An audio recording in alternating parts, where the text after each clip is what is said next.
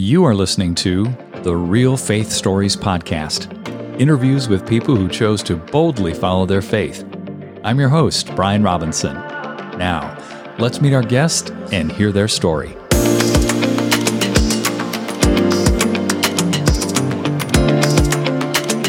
Terry, welcome to Real Faith Stories. Really looking forward to you sharing what God has done in your life. Thank you so much, Brian. It's wonderful to be here today. We had a chance to connect prior to this conversation and talk about how the Lord led you pretty dramatically in a shift in your life with respect to ministry into moving to Africa. And that was no small thing. Uh-huh. And now that you're there, what God has been doing, literally tens of thousands of people coming to Christ verifiably, and they're also getting discipled, and they're also being used to help others get discipled. Not only that, but what you've experienced with respect to the power of prayer changing nations and people to the point of witch doctors getting set free. Yes, that's correct. Let's back up a moment here, and I'd love for you to share some of your backstory, where you grew up, how you came to faith, and then that moment where God led you into selling it all and moving. Thank you so much, Brian. I grew up in Canada, and my father was a, a missionary in northern Canada amongst the First Nations people. And a little after that, he immigrated south and became a pastor, mainly because of education for us children. But that's the environment I grew up in. I've known Jesus since I was a little girl and always felt called into ministry since I was a young teenager. I went to Bible college, became a, a pastor, and my focus was missions always. And so I was a missions pastor for many years, about 20 years, and had been in out of Africa more times than what I can count on my fingers, as well as other nations. But Africa stole my heart at a very uh, young age. But I used to always say, Brian, I'll go and stay a month, but I'll not live in Africa. That was where I was at. And then a crossroads in my life happened a few years back, and uh, I didn't know what God had next for me. I thought perhaps because of some situations that had happened in my life that maybe ministry was over for me. But one day God spoke to me very clearly. I was sitting in a conference. I'll never forget it. It's one of those moments where not an audible voice, but it was loud and clear. And he said to me, You're going to run till you're done. It's not over and so I didn't know what that meant, but it was very clear. And so I was just praying. And about a year later, I was driving on my way to Florida and I reminded the Lord, I said, Lord, you said I was going to run till I'm done. It's not over. And so what does that mean? What's next? And within one week, I was sitting in front of Carole Ward, who is the founder and international director of Favor International a mutual friend had introduced us and said, Carole Ward is in town. I'm sick. Will you take her to church this morning? And I said, sure. So I met her, took her to church, and during church, she said, let's have a coffee. And so we had a coffee, and she started telling me all about Favor International. And it was like a business conversation. It wasn't about Africa, it was the back end of the ministry, the fundraising, the administration, and some of the challenges. And about 45 minutes in, I kind of interrupted her. But let me say this first.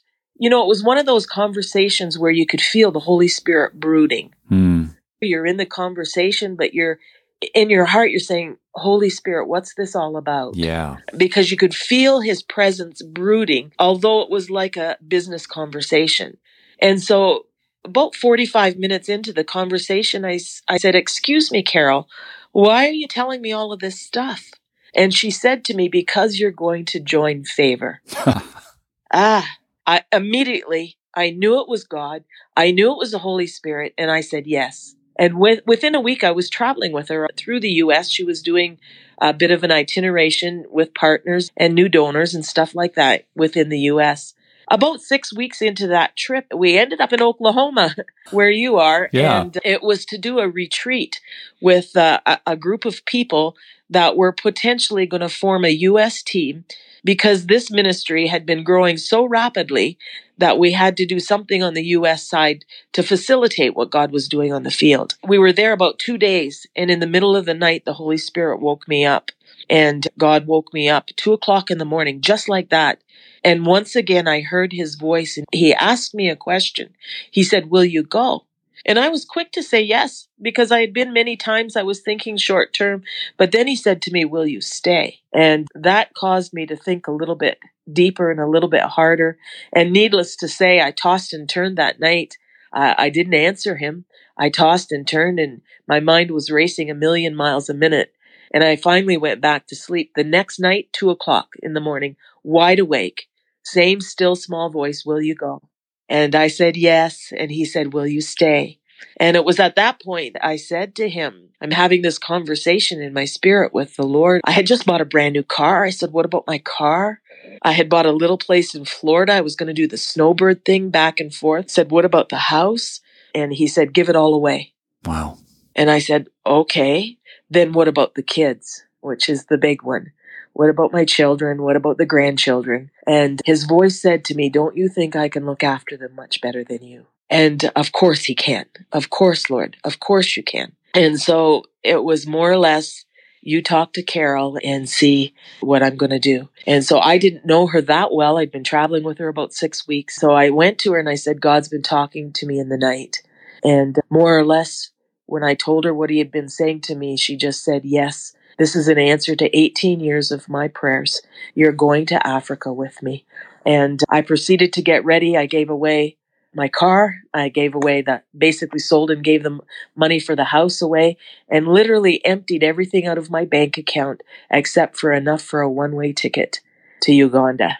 And that's how it all started, Brian. It was just, it was like that little song I was singing this morning where you say, I'll say yes, yes, Lord. I'll say yes to your will and to your way. And I can tell you that every need has been supplied exceedingly abundantly above more than I could ask or even imagine. As you share this, I'm just thinking of somebody listening to this testimony right now. Sell everything, give it all away. God will take care of you. Yes. Tell me, when you made that decision after the Lord woke you up at 2 a.m., two mornings in a row, what was it that came through your mind when you ultimately said, I'll do it? It wasn't a question in the beginning.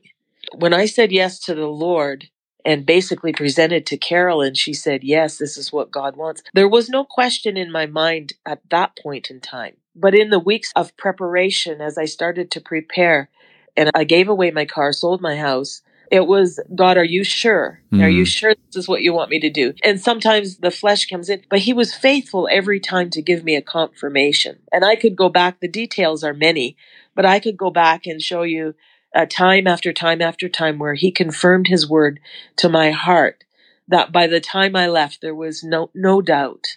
And there hasn't been any doubt ever since. And he's been faithful.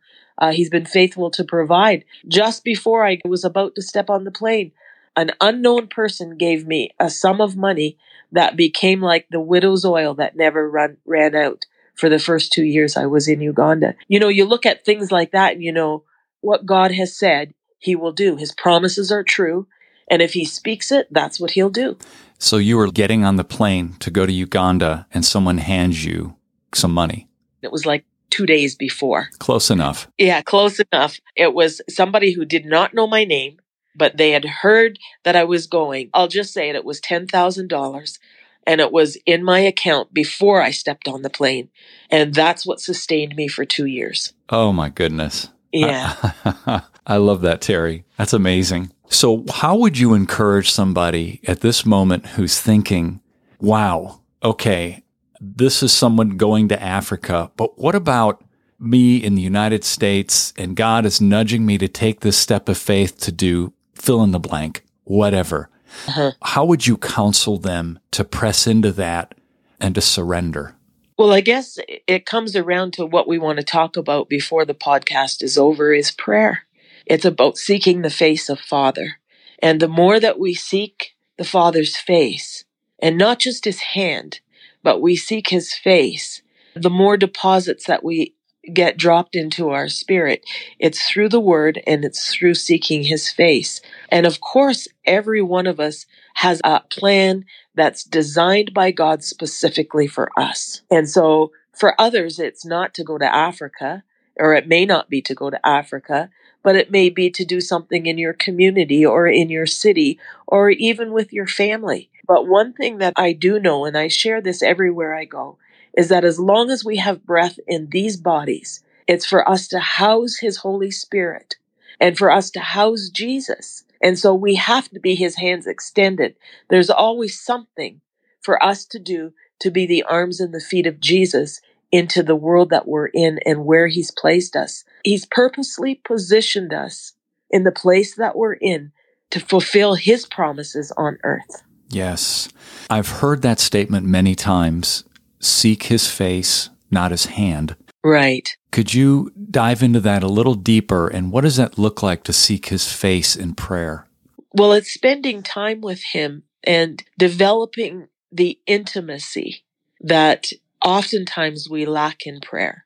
It's easy to go to prayer and now I lay me down to sleep, or, you know, God is great, God is good, bless this food. But when we develop an intimacy with Him, just like the Song of Solomon, where we're that Shulamite woman that is pursuing her lover. And as we pursue the face of Jesus in intimacy, He reveals to us the secrets of the Father's heart. He never intended us to not know His heart, but it comes through intimacy. And that's built on relationship. As you said, that only happens through time spent with another. That's right. When you got to Uganda, you hit the ground running. That's right.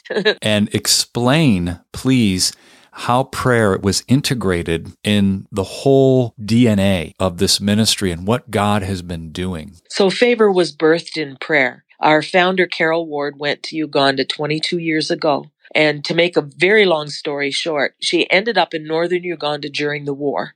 It was the LRA war. People can Google it with Joseph Kony, which was a horrific, horrendous war everybody was evacuating. And uh, some reports say next to the Holocaust, it was one of the greatest atrocities mm. on the face of this earth. So it was a bloody battle up there. People were just dying left, right, and center. Joseph Kony was a man that believed he was Jesus Christ empowered by Lucifer. So it, he was evilly turned against his own people. And so Carole went to northern Uganda during this war. The UN said, don't go. The embassy said, don't go, but she went and they said to her, You'll come back in a body bag. And she just went to pray. So a Favor was founded 22 years ago. She rented a little room, put out a cardboard sign that said House of Prayer, and people started to come to pray. And that's all they did. They prayed. And about six months to eight months after she was up there, she had a national prayer gathering, which we do to this day. We rent a stadium, which is basically a field, and people come for 77 hours, 11 hours a day for seven days to pray for the nation. And that's what she did way back in 2004. And a thousand people showed up to pray. Let me pause there just for context. She feels led of the Lord to go to Uganda. She literally gets a little place, puts a cardboard sign out saying house of prayer. That's how she starts. Very humble and obedient. And then in six months, she decides we're going to have a, a national gathering, as it were, for prayer. That's right. And a thousand people show up after six months. Yes. She made flyers, and the group of people that had started praying with her in the house, they just started passing out flyers to everybody and anybody. And a thousand people showed up to pray. They came through bullets, stepping over dead bodies, but they were desperate. And five days into that national prayer gathering, some of the city officials called her and said, Are you the crazy white woman that's praying at the stadium? And she said, Yes, why? And these are unbelievers. They said, Because it's like a curtain has rolled back over the north and the atmosphere has changed. Now, can I tell you that within three weeks, the war stopped? Amazing. Yes. And so you can attribute it to circumstances or you can attribute it to prayer. Yeah. whatever. But who does that? Only God. The evil dictator abdicated and he went into the jungles of Congo. And word came back to Carole that this is another whole long story. But he told his nephew that it was during that exact week that he lost his powers. It's overwhelming to hear this. And it's so encouraging at the same time how powerful God will use us when we pray. Yes, those national prayer gatherings continue annually to this day. As a matter of fact, as I'm talking to you, there's one going on right now in South Sudan. And so every year we have a week where we gather people from all across the nation to pray for their nation. So after this first gathering, now, of course, it's been years since 04. Yes. What has been going on? What's been happening? Then I'd like you to share with me what's happened this year, which is mind blowing. Yes. So let me fast forward then. Now, 20 years later, we have 820 indigenous missionaries. We don't hire North Americans or Europeans. We empower and train the local, the national people to run the ministry. And so there are 820 and they are passionate about the harvest. And I was telling you, Brian, that this year alone, from January to the end of our third quarter, we're still working on our annual. That'll come out in a couple more weeks. But to the end of our third quarter, which was the end of September, we saw 75,840 people come to Jesus, recorded salvations Mm. with three months discipleship. So it's not mass crusades where you're counting hands. It's people's names written down on paper and they've been discipled in small groups for three months. And at the end of that discipleship, they get a completion certificate and a Bible if they're literate. That's incredible. Yeah. 75,000 plus in three quarters of the year. Yes. Wow. I know you've got so many stories about how God has set people free. One of those you shared was when you just hopped in a Jeep and drove into a village and you had to preach. Yes. Let me tell you that story.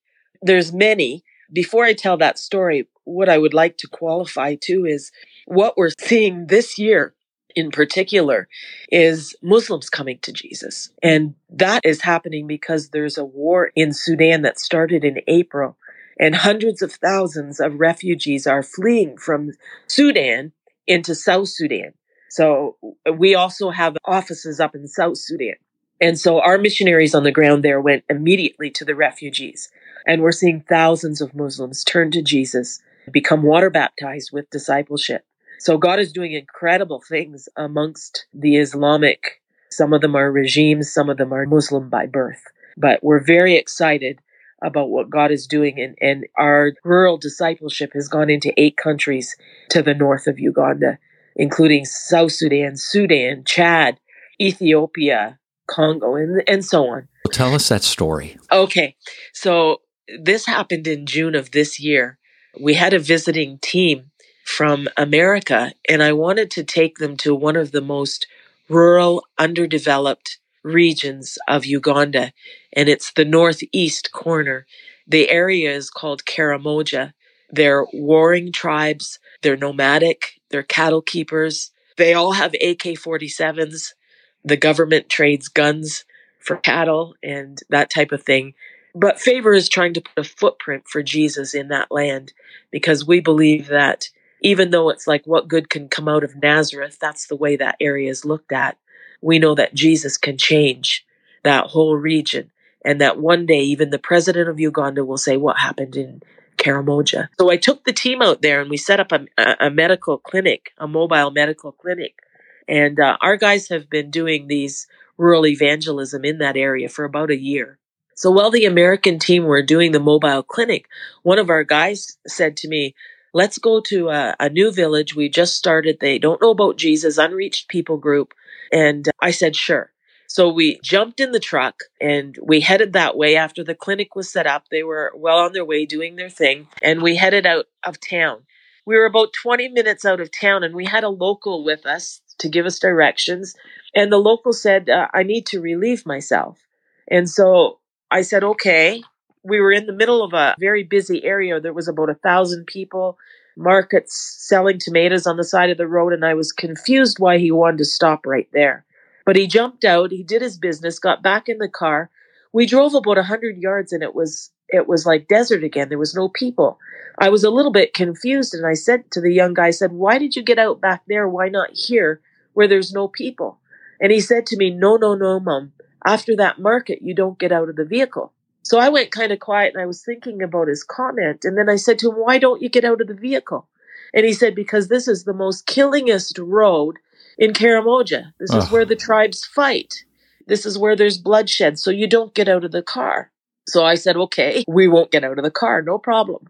So we continued to drive and we, and and it was windy roads. They send people to guide you where to turn and so on. And after some time we got to this very small village. We drove through a it was like a laneway with thorn walls and we got in there and there was about 200 people and the men were dressed with blankets holding spears or sticks and waiting for us to arrive unreached people group.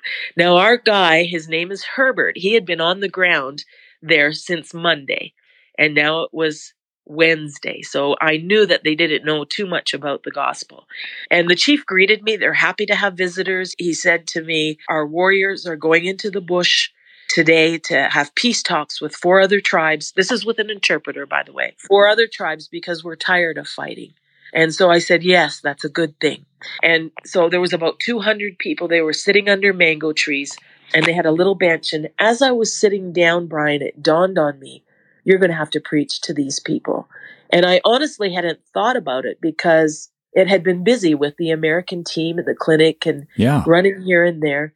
And so you do one of those, I call it a 911 prayer to heaven. I said, God, these precious people, what am I going to say to them? They don't know you. They probably don't know the name of Jesus or don't know very much. Our guy had only been there since Monday. And I said, What do I say? And so he dropped a little thought into my heart in that instant when I needed to hear from him. And so when I was introduced, sure enough, I get up and they wanted to hear from me. And so I got up and I took my cell phone and I turned on the flashlight on my cell phone and I pointed it at them. And I said, and this is with an interpreter, after I did all of the pleasantries and the greetings and the cultural things, I said, if it was dark, there was no sun, no moon, no stars, no light anywhere. I said, which is more powerful, the darkness or the light? And I had my flashlight pointing right at them. And they put up their hands and they said, the light. And I said to them, of course it's the light. And I said, God, who created all of us, who created this world, who created you, the animals and everything, loved you so much. He had only one son, but he wanted to send his son to be the light of the world. And that was the segue that God dropped into my heart to segue into the gospel and to explain how Jesus came. And then I talked to them about the whole gospel message, Jesus dying on the cross.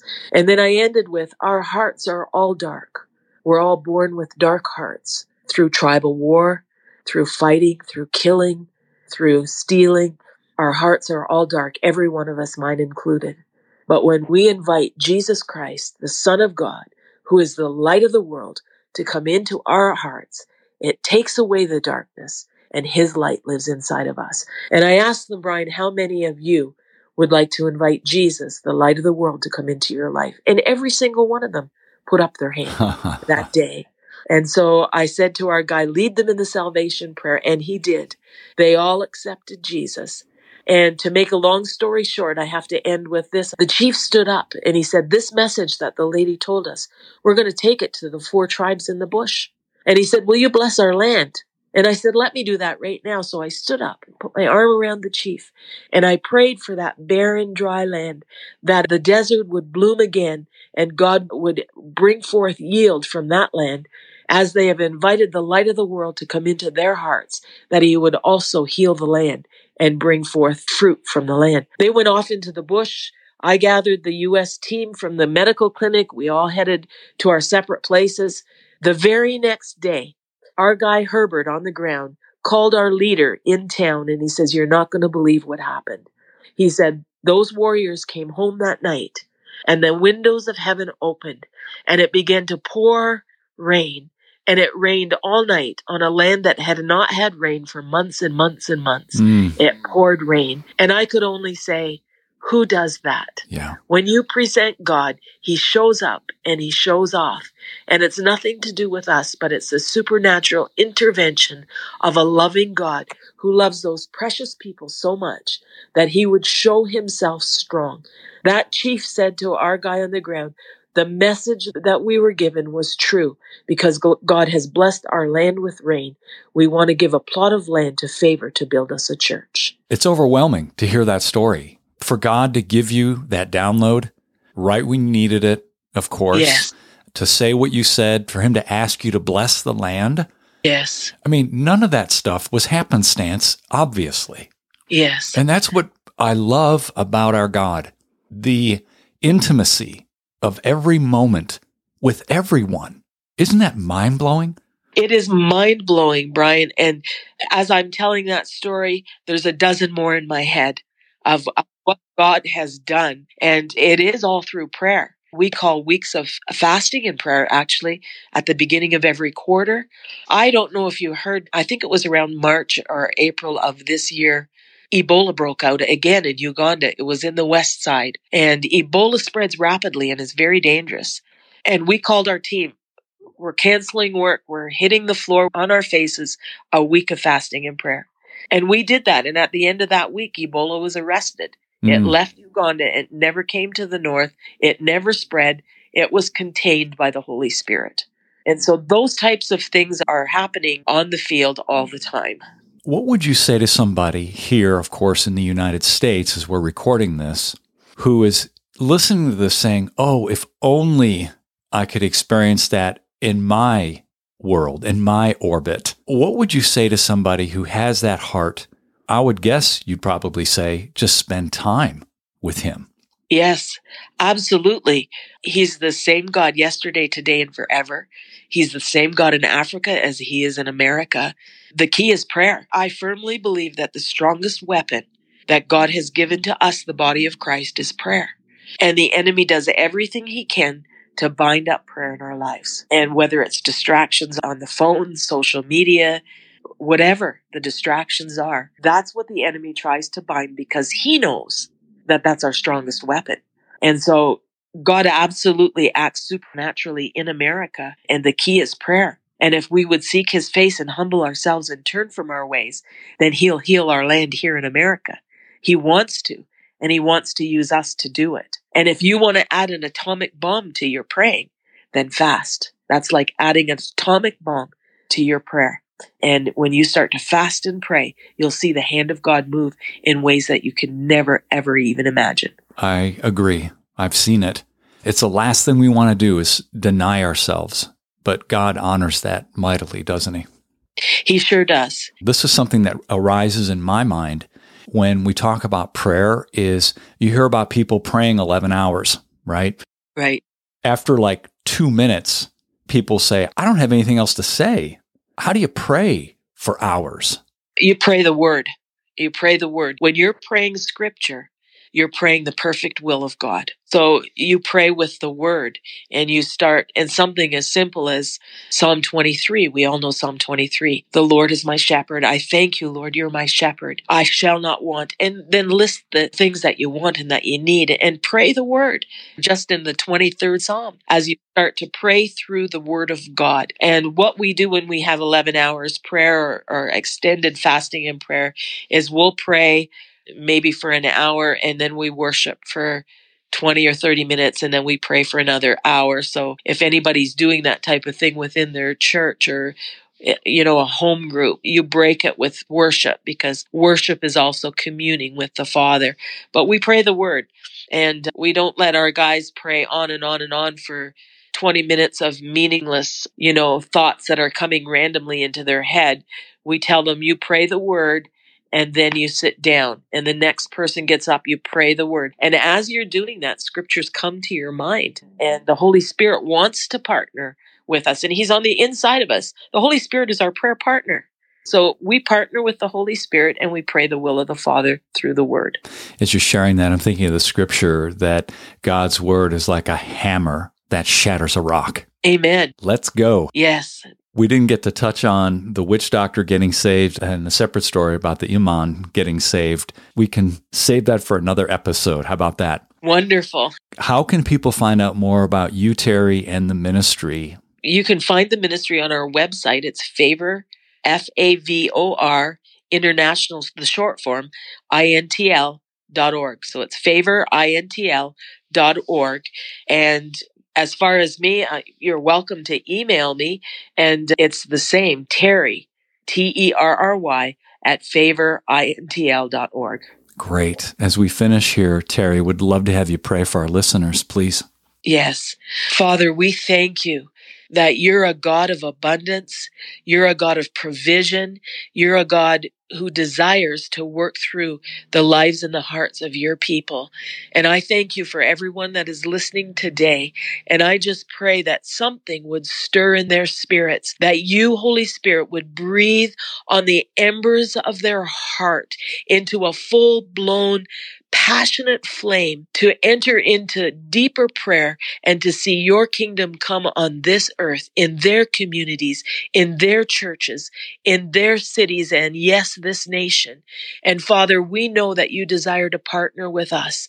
And so my prayer for the people listening today is that they would say yes to you in a deeper way and go deeper into prayer and see what you'll do through their lives. Let them be challenged today because you want to do it and help them to be willing. Help us all to be willing. In Jesus' name I pray. Amen. Amen. Terry, thank you so much. I look forward to hopefully having you back again.